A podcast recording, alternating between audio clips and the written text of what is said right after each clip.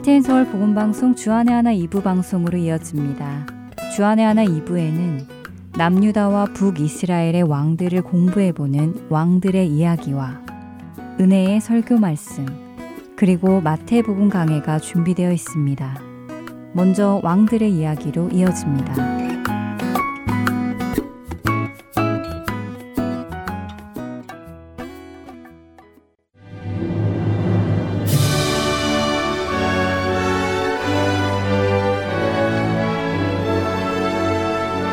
할텐서울 복음방송 청취자 여러분 안녕하세요. 왕들의 이야기 진행의 김민석입니다. 왕들의 이야기, 이제 남유다에는 불과 4명의 왕들만을 남겨놓았는데요. 이들의 이야기는 아주 짧기 때문에 오늘 왕들의 이야기는 남유다의 마지막 4명의 왕을 함께 보도록 하겠습니다. 이 4명의 왕의 이야기는 열왕기하 23장 31절부터 25장 30절, 역대하 36장에 기록되어 있습니다. 이들의 이름은 여호아하스, 여호야김, 여호야긴, 시드기야인데요. 이들 중 여호아하스, 여호야김, 그리고 시드기야는 남유다의 16대 왕 요시아의 아들이고, 여호야긴은 요시아의 둘째 아들인 여호야김의 맏아들이지요. 이들의 이야기는 당시 선지자로 활동했던 예레미야가 기록한 예레미야서에도 자세히 기록되어 있으니 함께 읽어보시면 이해하시는 데 도움이 될 것입니다. 남유다의 16대 왕이었던 요시아가 전쟁에서 죽고, 요시아의 넷째 아들인 여호아하스가 23살에 남유다의 17대 왕이 되었습니다. 예레미야 22장에는 그의 이름이 살룸으로 기록되어 있는데요. 여호아하스는 살룸의 왕호입니다. 23살에 왕위에 오른 여호아하스는 석 달 만에 애굽 왕 느고에 의해 폐위되고, 죽을 때까지 애굽의 포로로 잡혀 있었습니다. 여호아하스가 고국으로 돌아오지 못하고 애굽 땅에서 죽게 될 것이라고 말씀하신 예레미야 22장 10절에서 12절까지의 말씀이 이루어진 것입니다. 이렇게 석 달간 왕위에 있었던 여호아하스에 대해 성경은 많은 것을 기록하고 있지 않습니다. 다만 그가 조상들의 모든 행위대로 여호와 보시기에 악을 행한 왕이었다고만 말씀하시지요. 애굽 왕 느고는 남유다의 왕이었던 여호아하스를 애굽으로 잡아가고, 남유다의 은 100달란트와 금 1달란트를 벌금으로 내라고 요구했습니다. 그리고 남유다의 다음 왕으로 여호아하스의 형이며 요시아의 둘째 아들인 엘리야김을 세우지요. 느고는 엘리야김을 왕위에 앉히고는 그의 이름을 여호야김으로 바꾸었습니다. 자신이 유다를 지배하는 군주임을 상징적으로 나타내기 위함이었지요. 여호야김은 25살에 동생 여호아하스를 대신해 왕위에 올랐습니다. 그리고 가장 먼저 애굽 왕 느고가 요구한 은과 금을 바치기 위해 백성들에게 무거운 세금을 거두었습니다. 놀라운 것은 그가 애굽에 바칠 돈이 없어서 백성들에게 세금을 거둔 것이 아니라는 사실인데요. 여호야김은 자신을 위해 왕궁을 건설할 만한 막대한 자금을 가지고 있었습니다. 그럼에도 불구하고 여호야김은 자신의 재산은 그대로 둔 채 백성들에게만 무리하게 세금을 걷어 애굽에 바쳤지요. 성경은 이러한 엘리야김 역시 여호와 보시기에 악을 행한 왕이었다고 평가하십니다. 예레미야 22장 13절에서부터 19절 말씀에는 여호야김이 행했던 악한 일과 예레미야를 통해 전하게 하신 하나님의 심판의 말씀이 기록되어 있는데요. 여호야김은 백성의 노동을 착취해 자신의 새 궁전을 지으면서도 그들에게 품삯을 주지 않았습니다. 여호야김의 두 눈과 마음에는 탐욕과 무죄한 피를 흘림과 압박과 포악을 행하려는 것뿐이었다고 17절은 말씀하시지요. 또 예레미야 26장에는 여호야김이 참 선지자들을 협박하고 죽인 내용이 기록되어 있고, 예레미야 36장에는 여호야김이 여호와의 말씀을 듣고도 회개하여 하나님 앞으로 돌아오지 않고 오히려 하나님의 말씀을 화롯불에 던져 불태웠다고 기록되어 있습니다.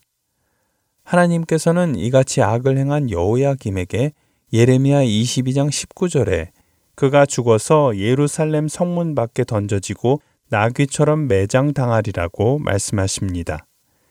나귀처럼 매장당한다는 말의 의미는 무엇일까요? 나귀는 이스라엘 지역에서 천한 동물이었기에 죽어도 그냥 아무 곳에나 버려지는 동물이었습니다. 그렇기에 나귀처럼 매장당한다는 말의 의미는 여호야김이 죽어서 나귀처럼 아무 곳에나 버려지는 비참한 죽음을 맞이할 것이라는 말씀이지요. 여호야김 당시 바벨론과 애굽은 계속하여 전쟁 중에 있었는데요. 양쪽 중 어느 한 곳에 도움이 있어야만 살아남을 수 있었던 여호야김은 애굽을 선택합니다. 하지만 바벨론에 의해 애굽이 무너지며 애굽을 선택한 여호야김 역시 바벨론에 의해 죽임을 당하게 되지요. 성경은 열왕기하 24장 2절부터 4절까지의 말씀에서 여호야김의 죽음과 유다의 멸망이 하나님의 말씀에 불순종하였기 때문이라고 기록하십니다. 왜냐하면 하나님께서는 예레미야 선지자를 통해 유다가 바벨론을 섬기지 아니하면 멸망하게 될 것이라고 여호야김과 유다에 말씀해 주셨지만 여호야김은 하나님의 말씀을 듣지 않고 애굽을 선택했기 때문이지요. 여호야김이 죽고 그의 아들 여호야긴이 18살에 남유다의 19대 왕이 되었습니다. 그 역시 아버지의 모든 행위를 따라 여호와 보시기에 악을 행했던 왕이라고 성경은 말씀하시는데요. 여호야긴은 왕위에 오른 지 3달 만에 바벨론에 항복하고 바벨론의 포로가 됩니다. 바벨론의 왕이었던 느부갓네살은 여호와의 성전에 있는 모든 보물과 왕궁의 보물들을 빼앗아갔습니다. 또한 여호와의 성전에 있는 금그릇을 모두 파괴해 버렸지요. 그는 여호야긴을 비롯하여 여호야긴의 어머니, 아내들, 내시들, 그리고 당시 나라를 이끌어 나갔던 지도자들과 용사, 장인, 대장장이들을 모두 바벨론으로 끌고 갔습니다. 예루살렘 땅에는 비천한 것들만 남았다고 성경이 기록할 정도였지요. 하나님께서는 예레미야 22장 24절에서 30절의 말씀에서 이미 예레미야를 통해 여호야긴에게 경고하셨습니다. 그러나 여호야긴은 이전 왕들과 마찬가지로 선지자 예레미야를 통해 하시는 하나님의 말씀을 듣지 않았고 악을 행함으로 멸망의 길로 걸어간 것입니다. 여호야긴을 포로로 잡아간 바벨론의 왕 느부갓네살은 여호야긴을 대신해 그의 숙부이자 요시아의 셋째 아들인 마따니아를 왕위에 앉혔습니다. 그리고는 그의 이름을 시드기야로 고쳤지요.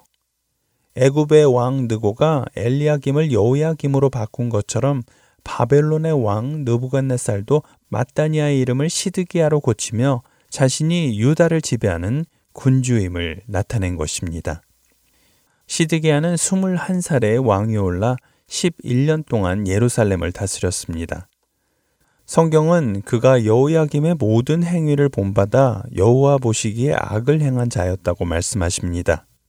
이에 하나님께서 예루살렘과 유다를 자기 앞에서 쫓아내기까지 진노하셨다고 하시지요. 선지자 예레미야가 계속하여 바벨론을 섬길 것과 하나님께서 심판하실 것을 유다에 전했지만 시드기야 역시 하나님의 말씀에 순종하지 않고 바벨론 왕을 배반했습니다.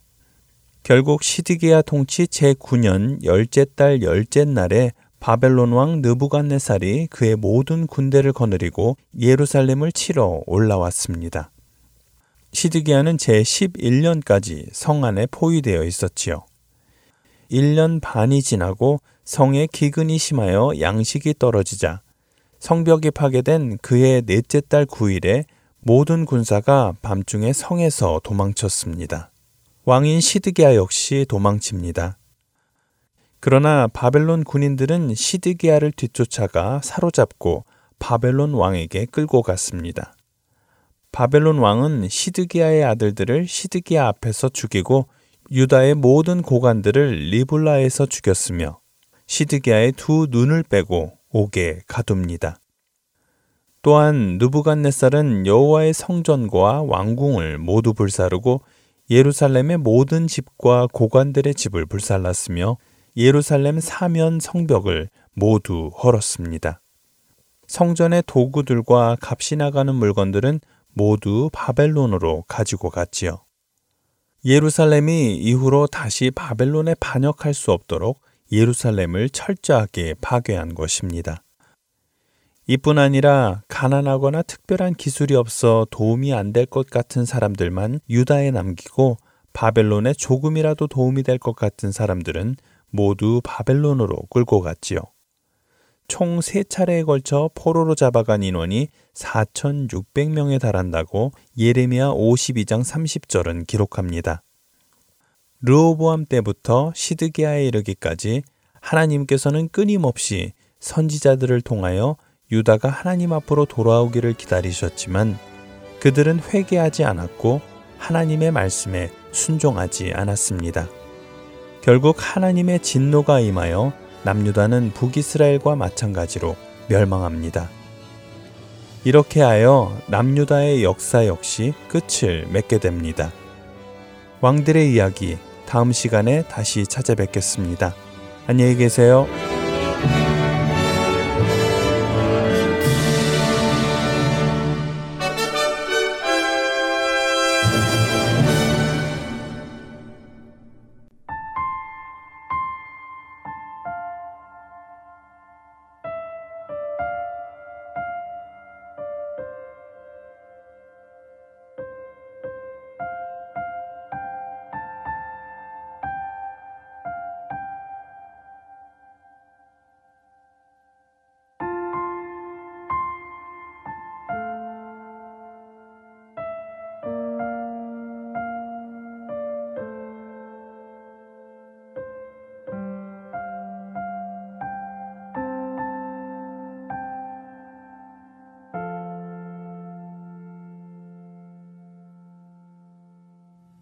나 가나안 땅 귀한 성에 들어가려고 내 무거운 짐 벗어버렸네.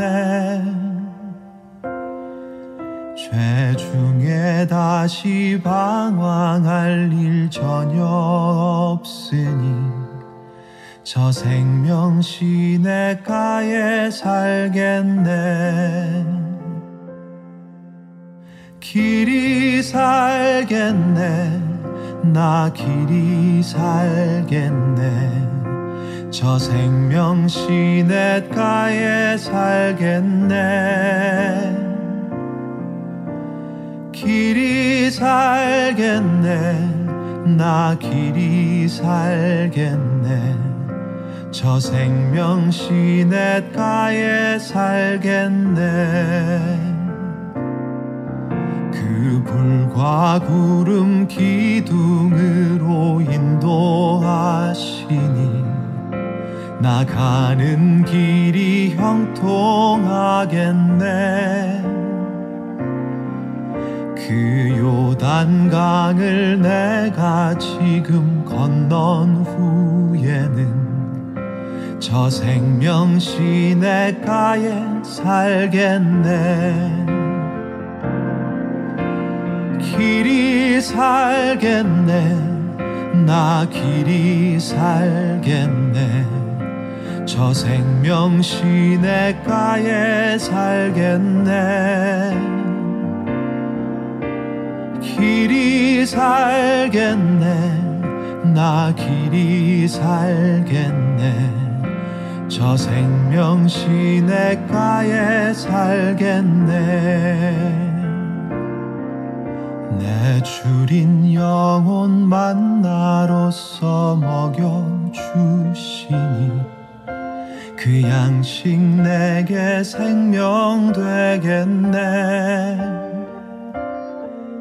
이후로 생명 양식 주와 함께 먹으며 저 생명 시냇가에 살겠네. 길이 살겠네. 나 길이 살겠네. 저 생명 시냇가에 살겠네. 길이 살겠네 나 길이 살겠네 저 생명 시냇가에 살겠네.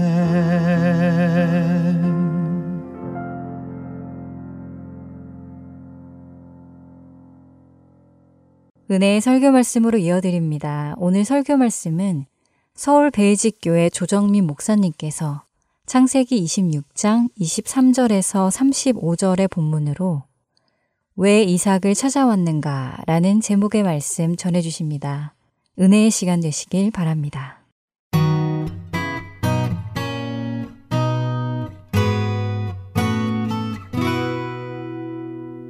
성경에서 가장 순탄한 삶을 사는 사람이 누군가 성경을 곰곰이 읽다가 이삭이라는 걸 발견을 했어요.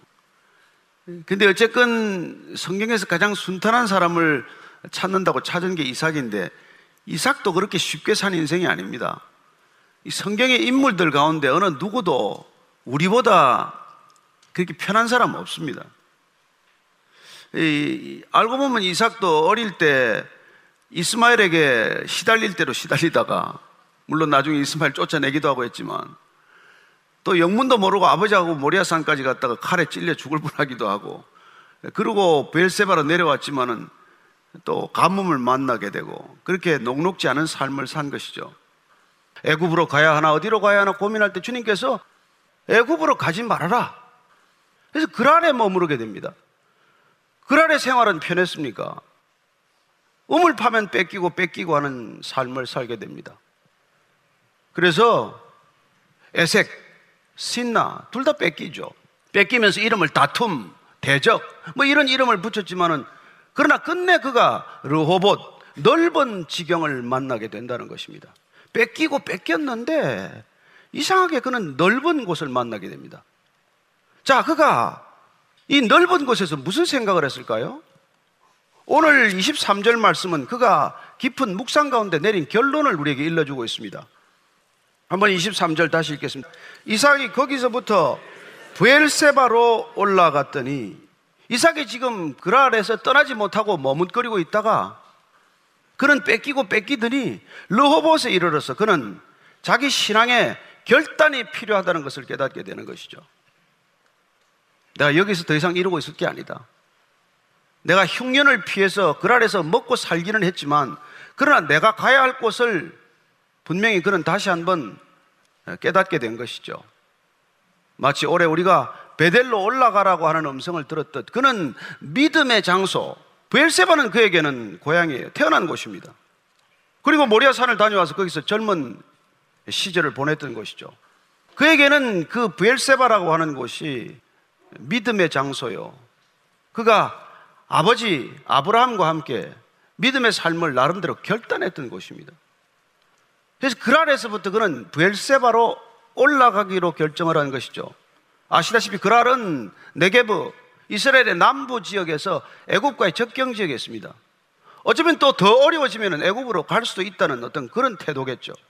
그러나 그는 다시 가나안 땅의 중심부, 하나님께서 이 땅에 이스라엘 백성들을 심고자 했던 그 목적에 합당한 믿음의 삶을 살기로 결단하는 것이죠. 어쩌면 그는 르호봇에서 하나님을 새롭게 경험했을 것입니다. 뺏겨서 더 이상 살 수 없을 것 같은데 신기하게도 또 하나님께서 더 넓은 지경, 더 확장된 지경을 경험했기 때문에 그는 단호하게 브엘세바로 떠날 수 있는 믿음의 결정을 한 것이죠. 우리는 이런 믿음의 단계, 믿음의 매듭을 짓는 신앙의 여정을 걷게 됩니다. 여기서 좀 주저앉아 있다가 엉거주춤하고 있다가 그리고 어느 날 믿음으로 결정을 하게 되는 시간을 만나죠. 하나님을 기준으로 삼아야겠다. 내 신앙과 믿음을 기준으로 모든 것을 결정해야 되겠다 하는 그런 순간을 만나게 되는 것이죠. 그때 비로소 나는 부모로부터 물려받은 신앙이 아니라, 누구로부터 전수받은 신앙이 아니라 내 믿음, 나의 구주, 나의 하나님을 고백하는 때가 왔다는 것입니다.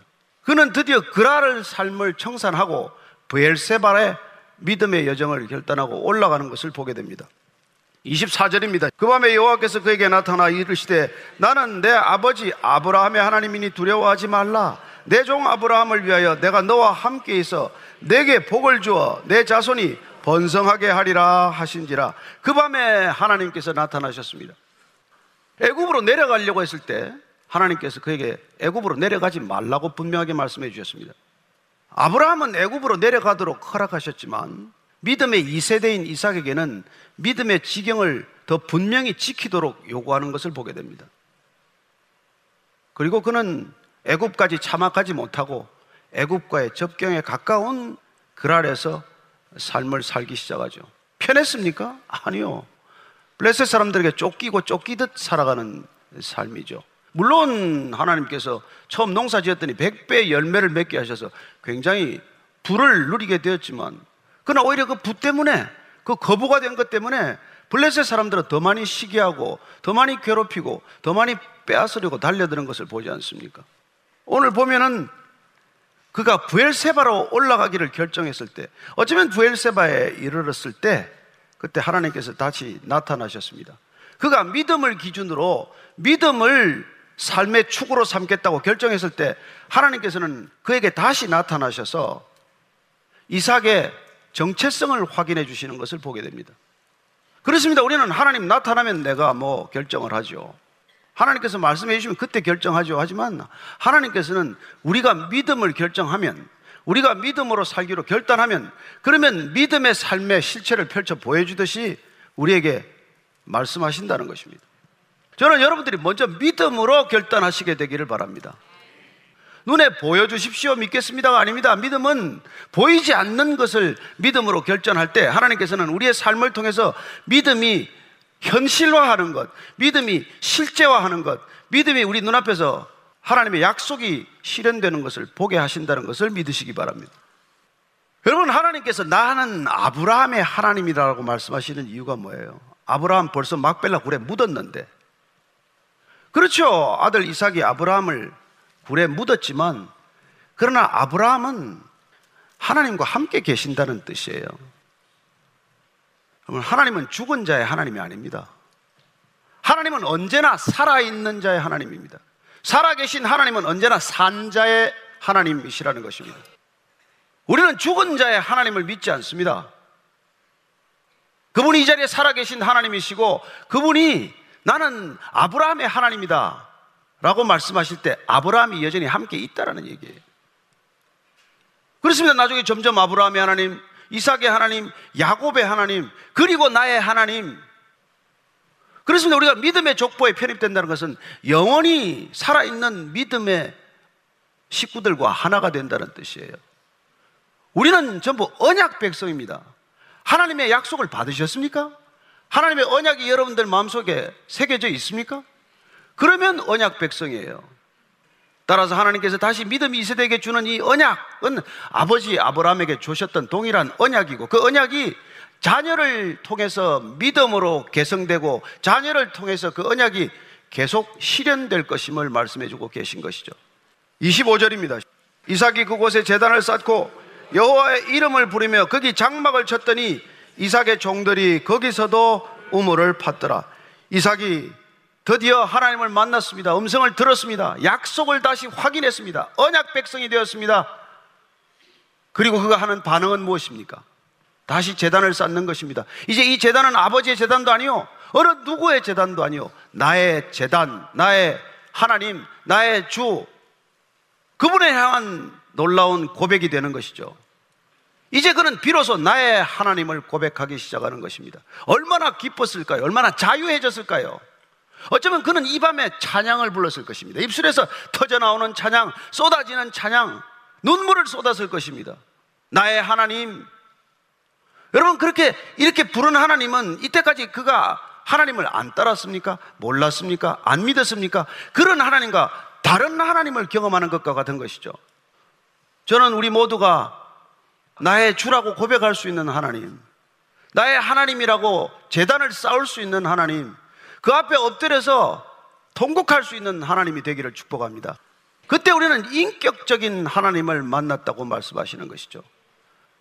머릿속의 하나님이 아니고 관념의 하나님이 아니라 인격적인 하나님이란 나의 주, 나의 아버지, 자녀됨이 날마다 실감되는 삶이 아니겠어요? 주인의 믿음이 고스란히 그들 안에 스며들지 않았겠어요? 왜요?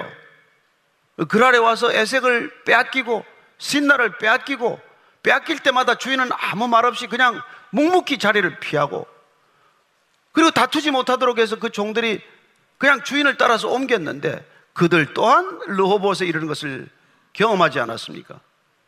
그렇습니다. 이삭을 따라서 함께 간 이 종들도 이삭의 믿음의 여정에 동참하는 종들이 된 것이죠. 그들도 함께 이 이삭의 믿음의 결정을 지켜보았습니다. 왜 르호봇을 얻었는데 또 브엘세바로 올라가지? 브엘세바에서 뭘 하겠다는 것이지? 그는 그 밤에 이삭의 기도를 들었고, 그리고 이삭이 제단을 쌓는 것을 보았고, 그리고 그들도 이삭의 제단 쌓는 모습에 감동한 나머지 시키지 않아도 그들이 우물을 파기 시작하는 것이죠. 저는 이게 교회가 되는 과정이라고 생각합니다. 우리가 모두 한 마음이 되어서 누가 무슨 일을 지시하기 전에 우리 공동체에 무슨 일이 필요한지를 스스로 발견하게 되고 깨닫게 되고, 그 소명이 내 안에 쑥 들어와서 누구의 지시나 통제 없이 삶의 모든 필요를 채워가는 공동체, 그게 교회 아닙니까? 교회가 조직입니까? 누구에게 지시를 해야 합니까? 여러분, 가정과 교회는 지시하는 공동체가 아니지 않습니까? 필요에 눈뜨고 그 필요에 내가 스스로 부응하고 그 필요를 스스로 채웠을 때 더 많은 것으로 채워주시는 하나님을 경험하고, 그래야 우리가 뜨거운 사랑의 공동체를 이루어가는 것, 그게 교회됨 아닙니까? 자, 26절부터 28절까지입니다. 아비멜렉이 그 친구 아우삿과 군대 장관 비골과 더불어 그랄에서부터 이삭에게로 온지라. 이삭이 그들에게 이르되 너희가 나를 미워하여 나에게 너희를 떠나게 하였거늘 어찌하여 내게 왔느냐?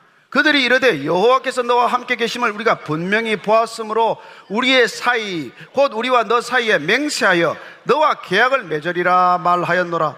아비멜렉이 그의 측근인 아우삭과 군대장관 비골을 데리고 이삭을 찾아왔다는 거예요. 아니, 그래도 명색이 이곳 그랄 지방의 왕이요, 군대장관이요, 그리고 왕의 최측근인 사람들이 왜 본인들이 나가라고 쫓아낸 사람을 그렇게 찾아오는 것이죠? 이 한 나라의 수뇌부 아닙니까? 한 수뇌부가 움직이는 것은 정상회담을 위한 것 아니에요?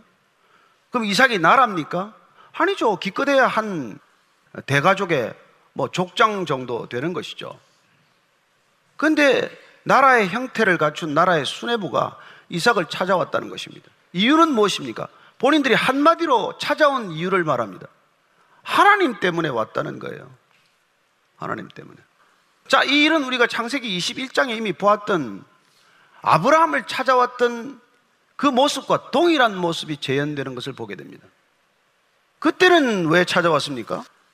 21장 22절 23절입니다.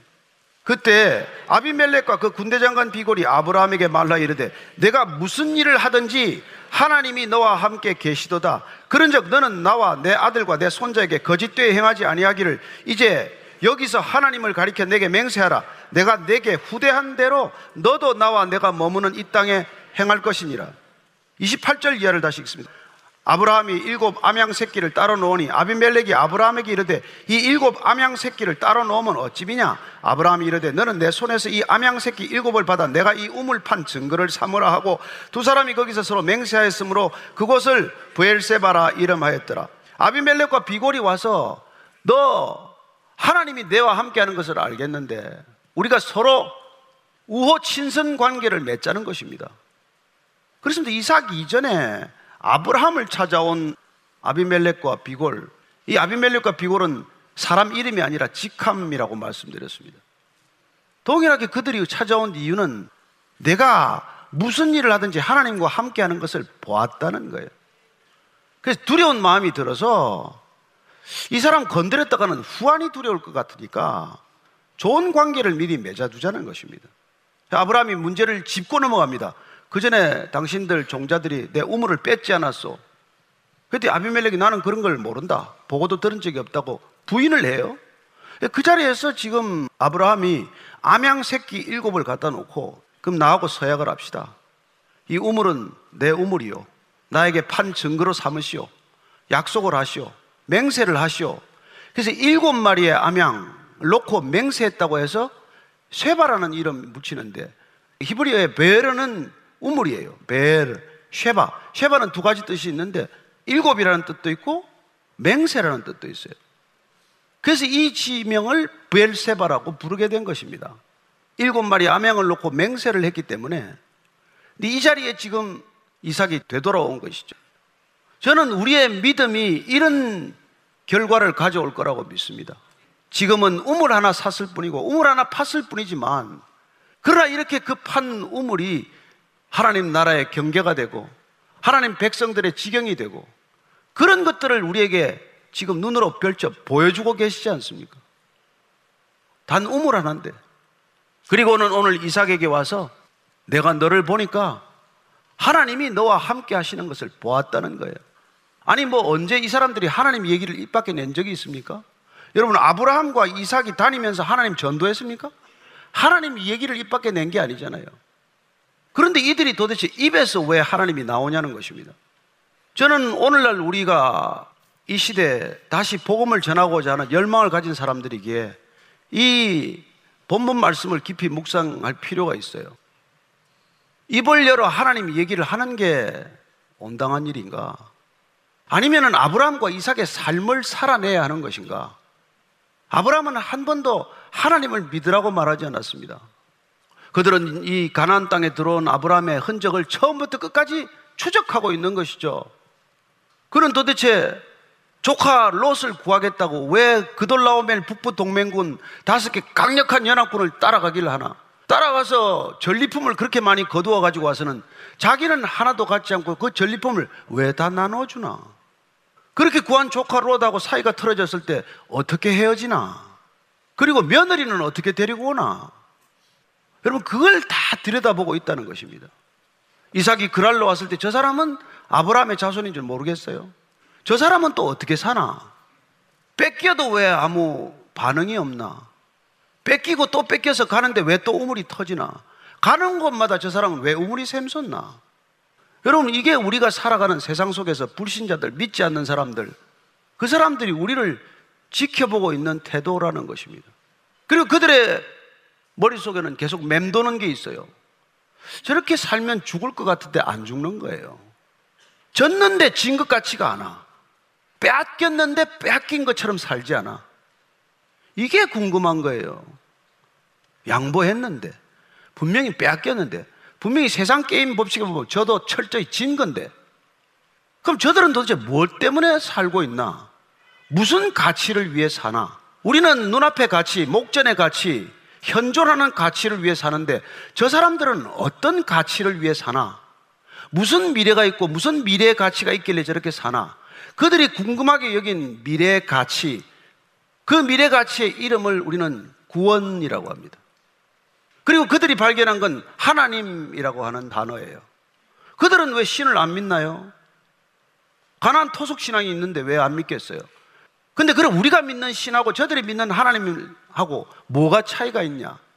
양쪽 신을 믿는 사람들의 차이는 뭐냐? 저들은 왜 저렇게 관대하냐? 저들은 왜 저렇게 여유가 있냐? 그 차이 아니겠습니까? 당연히 내 것을 내 것이라고 말할 수 있는데 왜 내 것을 뺏기고도 잠잠하지? 그렇습니다. 현재 가치에 묶여 살아가는 사람들은 미래 가치를 살아가는 사람들에게 대해서 늘 궁금증을 불러일으킨다는 것입니다. 그런데 이 시대는 왜 교회에 관심이 없고 그리스도인들에게 관심이 없고 왜 복음에 관심이 없어요? 복음의 능력이 쇠퇴했습니까? 아니죠. 복음을 전하는 사람, 복음을 사는 사람들이 자기들과 동일한 현재 가치에 묶여 있다는 것을 알기 때문에 그런 것이죠. 아니, 자기들하고 하나도 다르지 않은데 뭐가 궁금합니까? 여러분, 내가 다 아는 사람은 뻔한 사람이라고 말해요. 뻔한 사람은 관심이 없습니다. 다르기 때문에 관심이죠. 여러분, 옆에 있는 사람 너무 달라서 결혼한 거 아닙니까?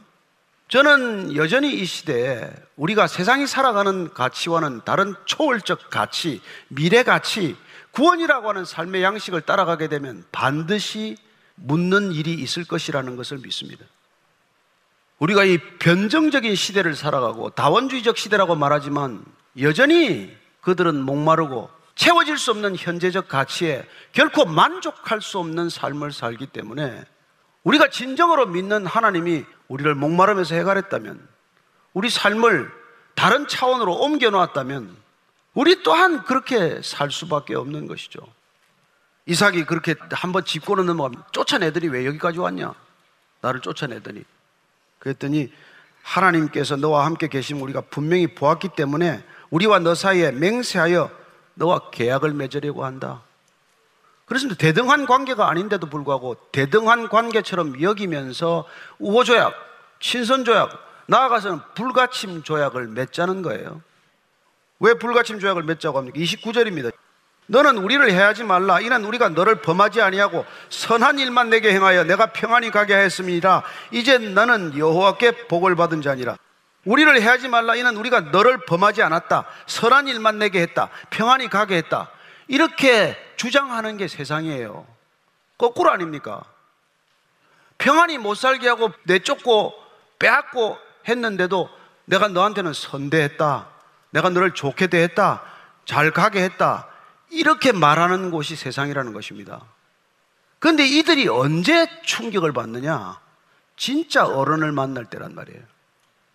정말 하나님을 제대로 믿는 사람을 만날 때라는 것이죠. 정말 구원받은 사람을 만난 것이죠. 정말로 현재 가치가 아니라 미래 가치를 살아내는 삶을 만날 때 충격을 받는다는 것입니다. 따라서 이 미래 가치란 뭐예요? 구원받은 삶을 말하는 것이죠. 영생을 얻은 삶을 말하는 것이죠. 중생의 삶, 거듭난 삶을 말하는 것이죠. 하나님의 자녀됨을 확실히 믿고 사는 사람이죠. 예수 그리스도의 제자됨을 날마다 부대끼며 사는 사람이죠. 성령 충만한 삶이죠. 그게 다 같은 말이에요. 다 동일한 말입니다. 그래서 예수님께서 이런 삶을 사는 것을 가장 쉽게 우리에게 이렇게 살라고 말씀해 주신 게 뭐예요? 그게 우리가 마태복음 5장 13절 14절 아닙니까? 자, 13절 이하를 읽습니다. 너희는 세상의 소금이니 소금이 만일 그 맛을 잃으면 무엇으로 짜게 하리요? 후에는 아무 쓸데없이 다만 밖에 버려져 사람에게 발필 뿐이니라.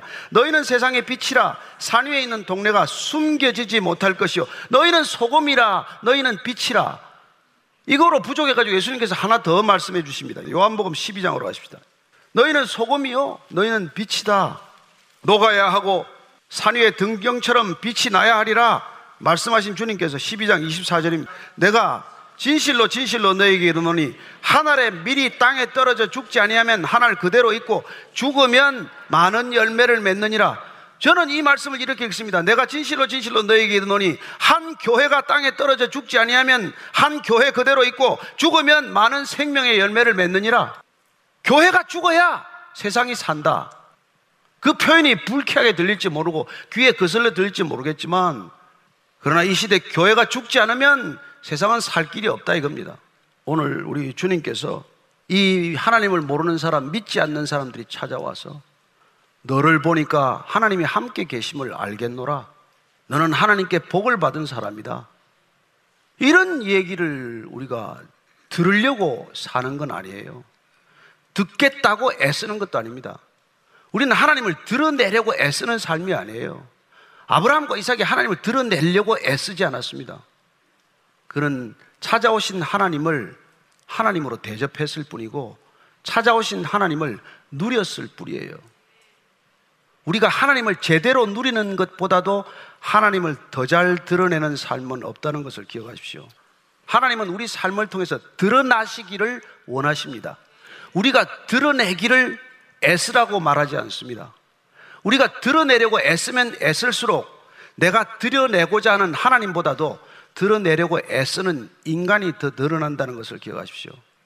의도치 않게도 뜻밖에도 그렇게 드러내고자 했던 하나님이 드러나지 않고 드러내고자 죽을 힘을 다하는 인간이 드러난다는 것입니다.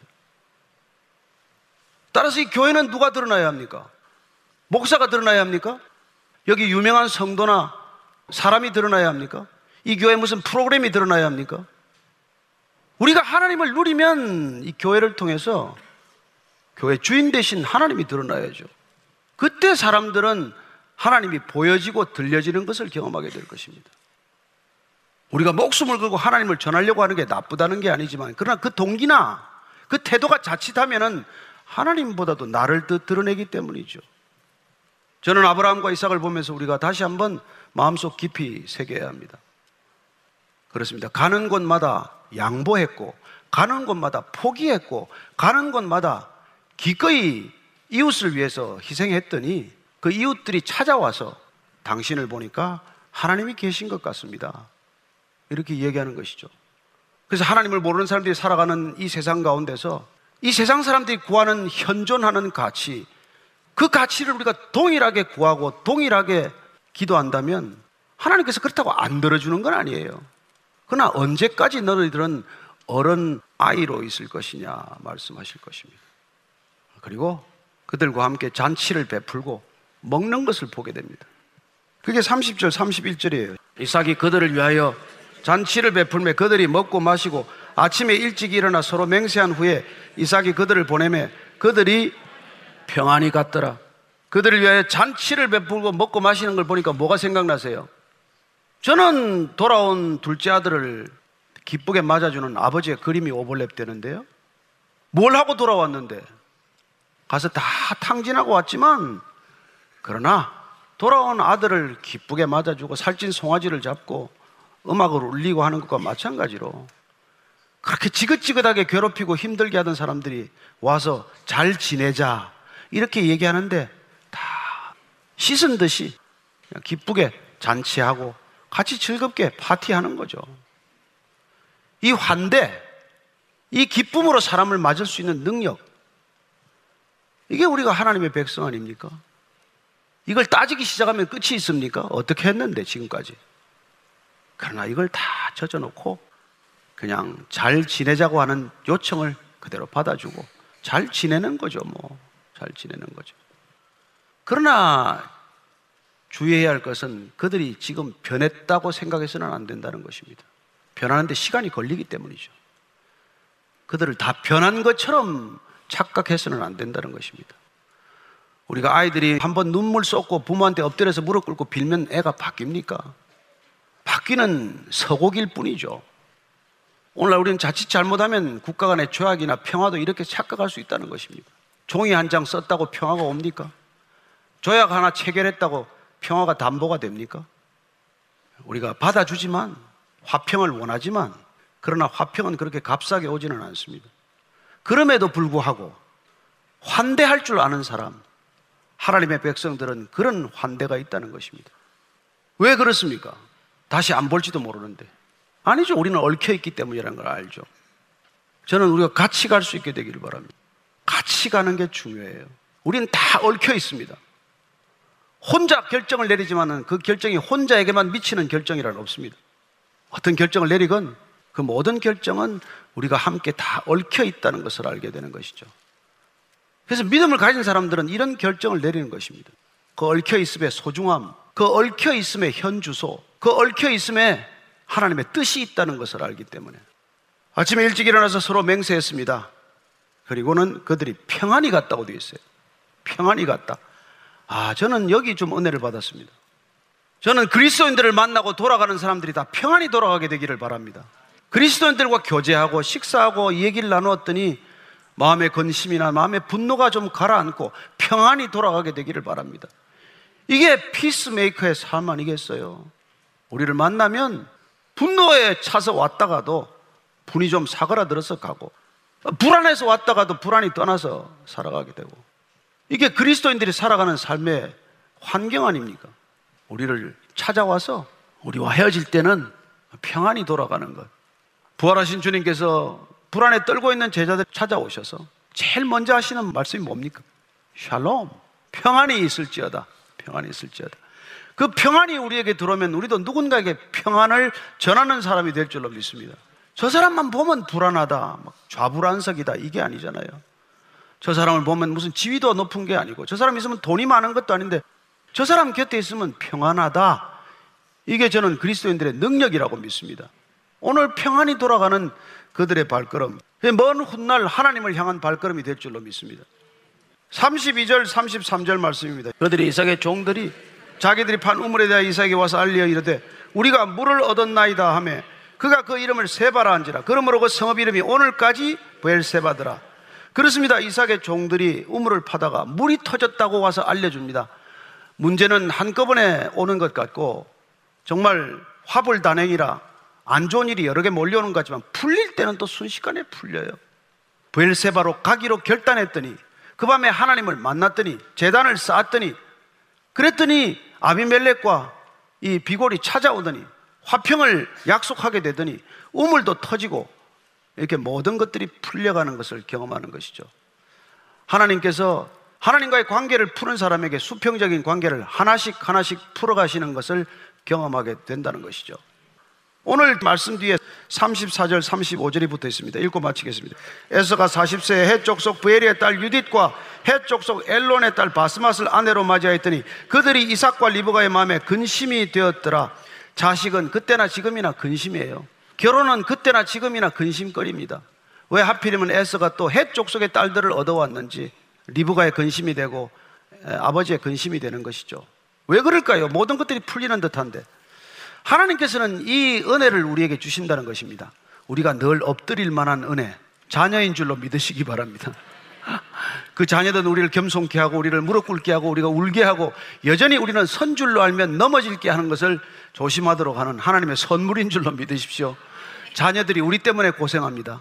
우리가 무릎을 펴면 자녀들이 또 우리를 넘어지게 할 것입니다.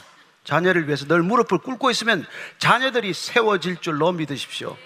오늘 이런 자녀들에게 얘기가 계속될 것입니다. 결론은 무엇입니까? 오늘 우리가 여전히 하나님께 붙들려서 제단을 쌓을 때 하나님께서 이 길을 열어주신다는 것입니다. 그리고 놀랍게도 우리가 복음 전하려고 죽으려고 애를 쓰는 삶이 아니라 복음의 삶을 살아갈 때 하나님께서는 복음에 궁금케 하는 일들이 일어나고 복음을 모르는 사람들에게 두려움을 갖게 할 것이고 복음을 믿는 자들에게 가서 삶의 이유와 목적을 확인하는 놀라운 일들이 계속될 것입니다. 올 한해 2020년 저희들이 흩어지는 곳마다 그런 놀라운 열매가 있을 줄로 기대하시기 바랍니다. 감사하시기 바랍니다.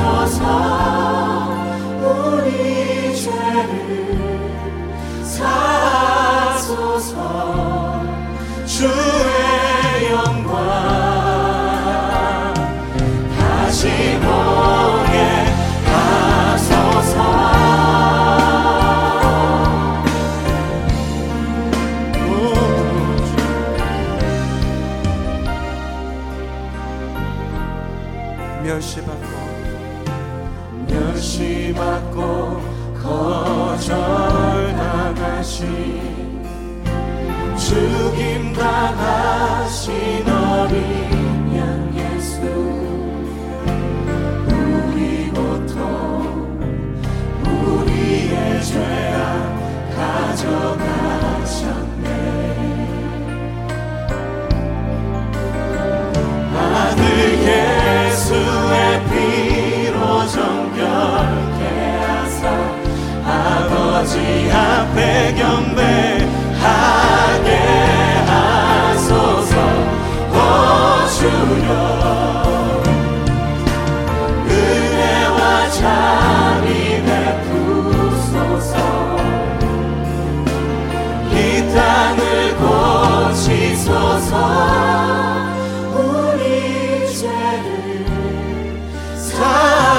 사소서 주의 영광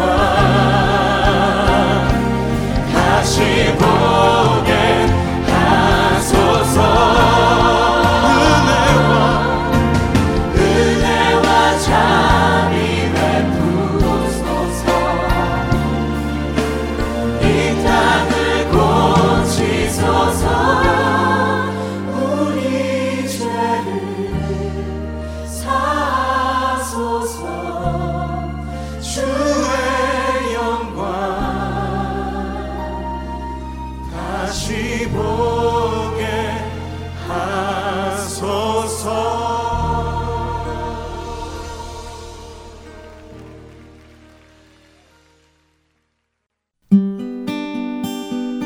기쁜 소식 사랑으로 땅끝까지 전하는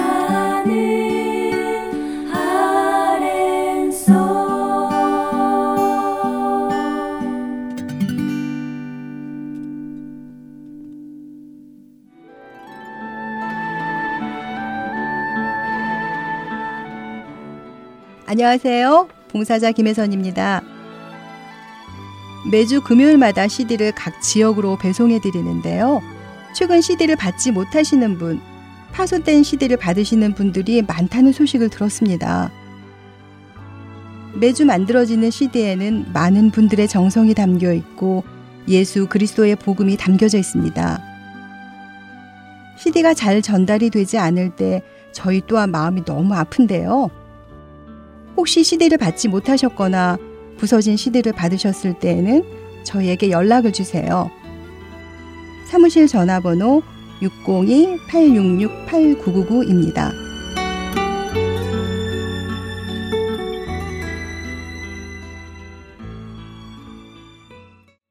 계속해서 마태복음 강해 보내드립니다.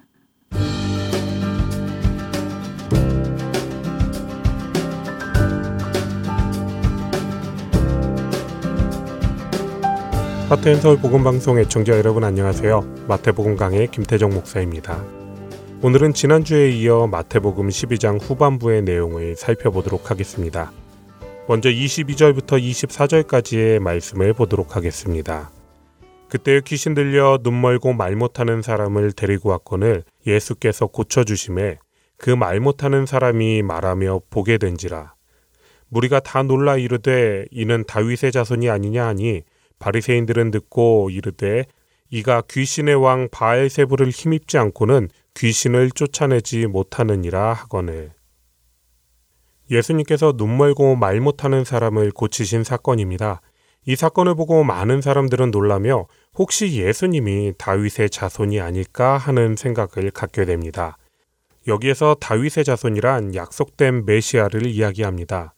메시아로서의 증거 중 하나가 이사야 53장 4절의 말씀인 그는 실로 우리의 질고를 지고 우리의 슬픔을 당하였거늘 이란 말씀처럼 모든 질병을 치료하시는 것이기 때문입니다. 하지만 이미 그 마음속에 예수님에 대한 적개심으로 가득 차 있던 바리새인들은 그들 스스로도 감당하지 못할 말을 하고 마는데 바로 바알세불의 힘이 아니고서는 귀신을 쫓아내지 못한다는 주장이었습니다. 이러한 그들의 주장에 대해 예수님은 다음과 같이 반론하십니다. 25절부터 27절의 말씀입니다. 예수께서 그들의 생각을 아시고 이르시되 스스로 분쟁하는 나라마다 황폐하여질 것이요 스스로 분쟁하는 동네나 집마다 서지 못하리라. 만일 사탄이 사탄을 쫓아내면 스스로 분쟁하는 것이니 그리하고야 어떻게 그의 나라가 서겠느냐. 또 내가 바알세불을 힘입어 귀신을 쫓아내면 너희의 아들들은 누구를 힘입어 쫓아내느냐. 그러므로 그들이 너희의 재판관이 되리라. 먼저 예수님은 스스로 분쟁하는 나라마다 황폐해지는 것은 당연한 일이기 때문에 바리새인들의 주장은 논리적으로 맞지 않다고 말씀하십니다. 그리고 바리새인과 함께하는 자들 중에도 귀신을 쫓는 사람들이 있었는데 그렇다면 그들도 바알세불의 힘으로 귀신을 쫓아내는지를 물으셨습니다. 24절에서 바리새인들은 귀신을 내어 쫓을 수 있는 것은 그들의 왕인 바알세불의 힘으로만 가능하다고 주장했었는데 그렇다는 것은 그들의 편에 선 사람들도 바알세불의 힘을 받았다는 것이며 이러한 주장은 그들의 편에 선 사람들로부터 공격당할 수 있는 말이었습니다. 예수님은 이렇게 두 가지 반론으로 바리새인들의 주장을 막으시고는 자신에 대한 모함에 대해 강력한 경고를 시작하십니다. 28절부터 30절의 말씀입니다. 그러나 내가 하나님의 성령을 힘입어 귀신을 쫓아내는 것이면 하나님의 나라가 이미 너희에게 임하였느니라. 사람이 먼저 강한 자를 결박하지 않고서야 어떻게 그 강한 자의 집에 들어가 그 세간을 강탈하겠느냐. 결박한 후에야 그 집을 강탈하리라. 나와 함께 아니하는 자는 나를 반대하는 자요. 나와 함께 모으지 아니하는 자는 해치는 자니라. 예수님은 자신이 바알세불의 힘이 아니라 성령을 힘입어 귀신을 내어쫓는다고 말씀하십니다. 그리고 그러한 사실을 믿는 사람들에게는 이미 하나님의 나라가 임했다고 말씀하십니다. 하나님이 계시고 하나님의 통치가 있는 곳이 하나님의 나라이기 때문에 귀신이 아닌 성령님께서 함께 있는 자라면 누구든지 하나님의 나라를 경험하고 있는 것입니다. 거기에 더하여 귀신을 내어쫓기 위해서는 귀신의 왕의 힘을 빌리는 것이 아니라 오히려 귀신의 왕을 내어 쫓아야 한다고 말씀하십니다. 강한 자의 집을 빼앗으려면 그 집의 가장 강한 자를 이겨야 하는 것이 당연한 일이니까요. 그러니까 예수님은 이미 귀신의 왕을 이기셨고 이 땅에 하나님의 나라를 선포하고 확장하는 사역을 감당하고 있다고 말씀하시는 것입니다. 예수님의 사역은 그저 기적을 이루는 것으로 끝이 아니라 이 땅에 진짜 하나님의 나라를 세워가고 계심을 주장하시는 것입니다. 그리고 이러한 사역의 중간은 없습니다. 예수님께서 전하시는 그 사역에 동참하고 받아들이는 사람들은 구원을 얻고 참여하지 않고 반대하는 자들에게는 심판이 내려질 것임을 강력하게 말씀하십니다. 믿음과 불신의 중간은 없습니다. 믿음 아니면 불신입니다. 그리고 이어지는 31절과 32절에 대한 말씀을 통해서 바리새인들의 근거 없는 모함의 대가가 얼마나 큰 일인지 말씀하십니다. 그러므로 내가 너희에게 이르노니 사람에 대한 모든 죄와 모독은 사하심을 얻되 성령을 모독하는 것은 사하심을 얻지 못하겠고 또 누구든지 말로 인자를 거역하면 사하심을 얻되 누구든지 말로 성령을 거역하면 이 세상과 오는 세상에서도 사하심을 얻지 못하리라. 우리는 늘 예수님께서 모든 것을 용서하시고 이해해 주시리라 생각하지만 방금 읽은 본문에서는 예수님께서 용서받지 못할 죄에 대해서 말씀하십니다. 예수님의 이름이라면 그 어떤 것도 다 용서받을 수 있으리라 생각했는데 이게 무슨 청천벽력 같은 말씀일까요? 이 말씀에 대해 정확하게 이해하기 위해서는 전체의 흐름을 한번 살펴볼 필요가 있습니다. 31절에 그러므로라는 단어는 22절부터 30절까지 계속된 바리새인들의 모함과 그 결과를 연결하고 있습니다. 즉, 예수님을 향한 바리새인들의 모함이 과연 용서받을 수 있는 죄인지 아니면 용서받지 못할 죄인지를 말씀하고 계신 것입니다. 31절과 32절은 같은 내용을 나타내고 있는데 31절에서 용서받을 수 있는 죄인 사람에 대한 죄는 32절을 통해서 인자, 즉 예수님에 대한 죄라는 사실을 알 수 있습니다. 예수님 자신이 원수를 사랑하라고 말씀하셨고 죽기까지 그 사랑을 보이신 분이시기 때문에 분명 바리새인들의 죄 또한 용서해 주실 것입니다. 하지만 문제가 되는 것은 바리새인들의 회방이 예수님 개인에 대한 모함이 아니라 하나님 나라를 선포하는 예수님의 사역에 대한 죄라는 사실입니다. 먼저 읽은 28절에서 예수님은 자신의 사역을 하나님의 성령을 힘입었다고 말씀하셨습니다. 그러하기 때문에 바리새인들의 죄는 사람에 대한, 인자에 대한 것이 아니라 성령을 거역하는 죄가 된 것입니다. 분명 예수님을 믿으면 과거와 현재와 미래의 모든 죄를 용서받을 수 있습니다. 하지만 이것은 우리가 예수님을 믿을 때의 이야기입니다. 십자가의 보혈, 예수 그리스도의 생명은 그 모든 것을 구원하지만 만약 그 보혈이 나와 상관없는 이야기였다면 나에게는 아무 가치도 없습니다. 여기에서 말씀하시는 성령을 회방하는 죄란 바로 이것을 이야기합니다. 예수님의 사역은 죄 아래 있던 자들에게 하나님 나라의 복음을 선포하고 확장하는 일입니다. 그리고 예수님께서 전하신 그 복음을 받아들이면 예수님의 사역에 동참할 수밖에 없습니다. 이제는 예수님이 나의 삶의 주인이시고 그 주인께서 제자가 되고 복음을 전할 것을 명령하시기 때문이죠. 하지만 만일 복음을 받아들이지 않는다면 그 자체가 성령님의 사역을 거부하고 방해하는 일이 됩니다. 믿지 않는다는 그 자체가 자기 자신을 향한 성령의 사역을 거부하고 방해하는 일이기 때문입니다. 그렇기 때문에 이 일은 용서받을 수 없는 일이 되는 것입니다. 예수님은 우리 모두를 용서하길 원하시지만 용서의 기회마저 거부하는 그 일이 성령을 회방하는 죄입니다. 그런데 여기서 우리는 오늘 본문의 내용이 영원한 죽음이라는 심각한 문제에까지 도달한 이유가 그들이 함부로 내뱉은 말 때문이라는 사실을 기억해야 합니다. 예수님의 사역이 바알세불의 힘을 통해 일어난다고 이야기했던 그 말 한마디가 그들이 구원을 받지 못하는 처참한 이유가 되어버린 것입니다. 예수님께서 이 말이라는 것에 대해 이토록 강하게 말씀하시는 것은 다 이유가 있습니다. 33절부터 35절까지의 말씀입니다. 나무도 좋고 열매도 좋다 하든지 나무도 좋지 않고 열매도 좋지 않다 하든지 알아. 그 열매로 나무를 아느니라. 독사의 자식들아 너희는 악하니 어떻게 선한 말을 할 수 있느냐. 이는 마음에 가득한 것을 입으로 말함이라. 선한 사람은 그 쌓은 선에서 선한 것을 내고 악한 사람은 그 쌓은 악에서 악한 것을 내느니라. 더 이상 무슨 설명이 필요하겠습니까? 말은 그 사람이 누구인지를 나타내기 때문입니다. 독사의 자식들이 어떻게 선한 말을 낼 수 있겠느냐는 예수님의 말씀이 너무도 버겁게 다가오지는 않습니까? 예수 그리스도로 인해 이제는 의롭다라고 여겨지는 크리스찬이라는 존재로서의 말. 오늘 저와 여러분의 언어 생활은 정말 의롭게 나타나고 있습니까? 특별히 무심코 나오는 말 한마디는 아무 가치 없고 의미 없는 것이 아니라 오히려 우리가 진짜 누구인지를 알려주는 가장 확실한 증거입니다. 그리고 우리는 그러한 말 한마디를 심판의 날에 책임져야 한다고 36절과 37절에 기록되어 있습니다.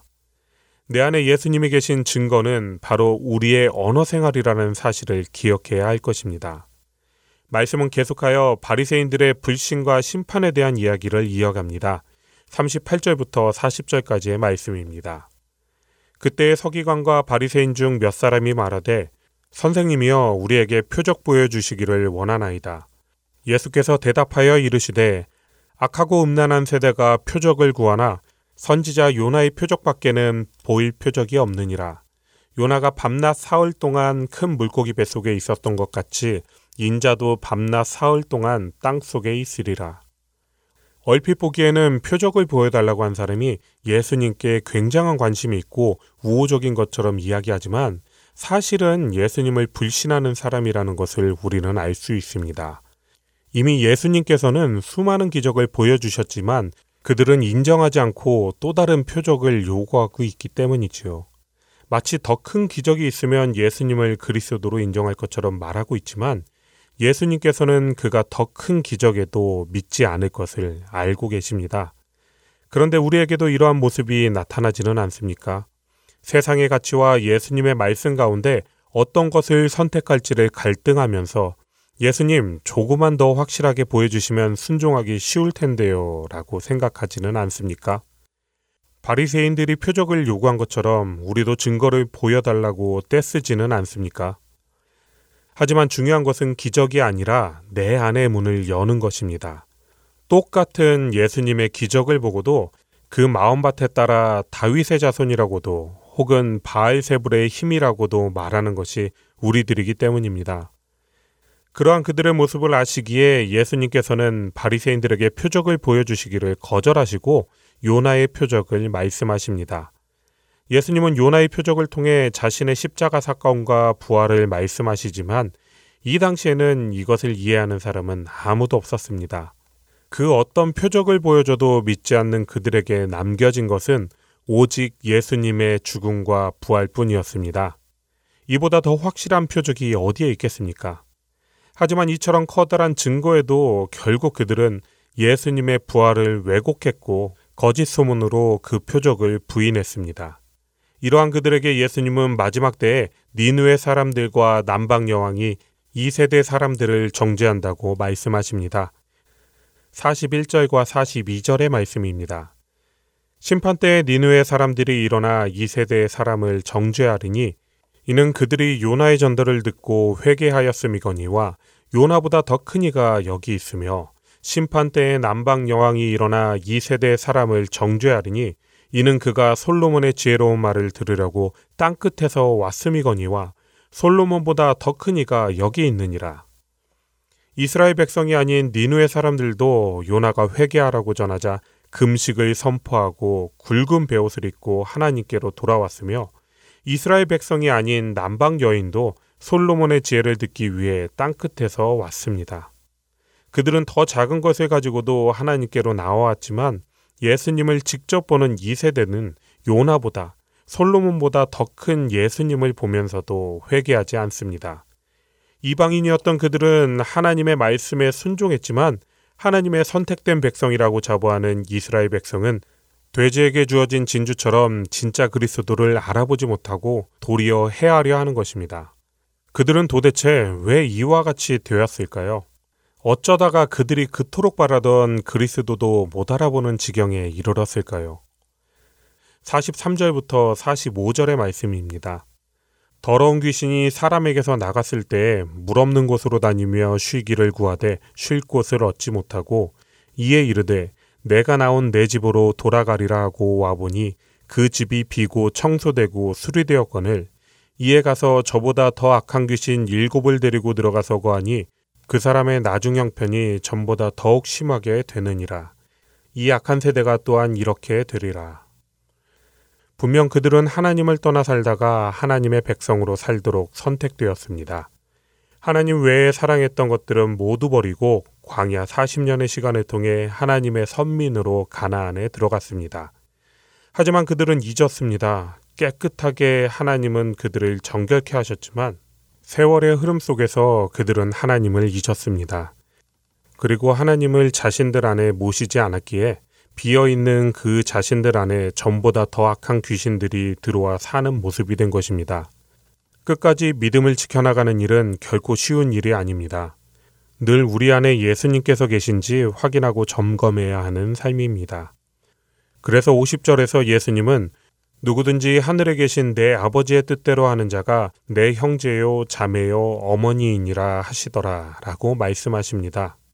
다른 사람이 예수님의 가족이 아니라 하나님의 뜻대로 행하는 자가 예수님의 가족입니다. 하나님의 뜻대로 행하기 위해서는 하나님의 말씀을 알고 기억해야 하며 이 일은 우리의 삶이 끝날 때까지 멈추지 않고 계속되어야 합니다. 이 일이 멈추어진다면 우리는 예수님의 가족이 아니라 더 심각해진 마귀의 가족이 될 것입니다. 이번 한 주는 우리의 말과 행실을 다시 한번 돌아보며 예수님의 가족답게 온전히 살고 있는지 확인해 보시기 바랍니다.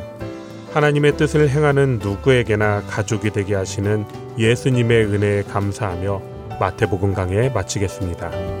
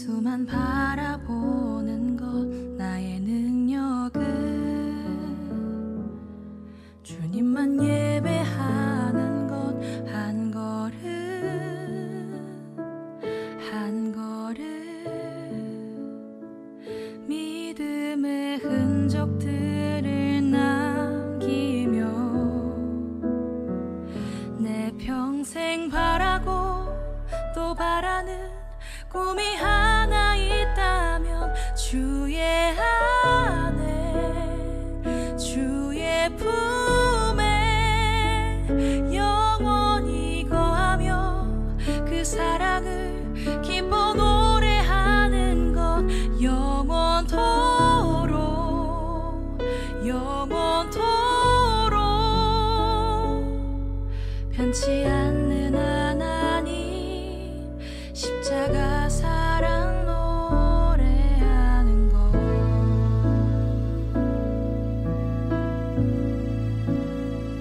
주의 사랑을 포기하지 않는 것 주의 은혜는 모든 것을 주는 것 날 위한 십자가 새기신 영원한 약속 내 평생 바라고 또 바라는 꿈이 하나 있다면 주의 안에 주의 품에 영원히 거하며 그 사랑을 기뻐 노래하는 것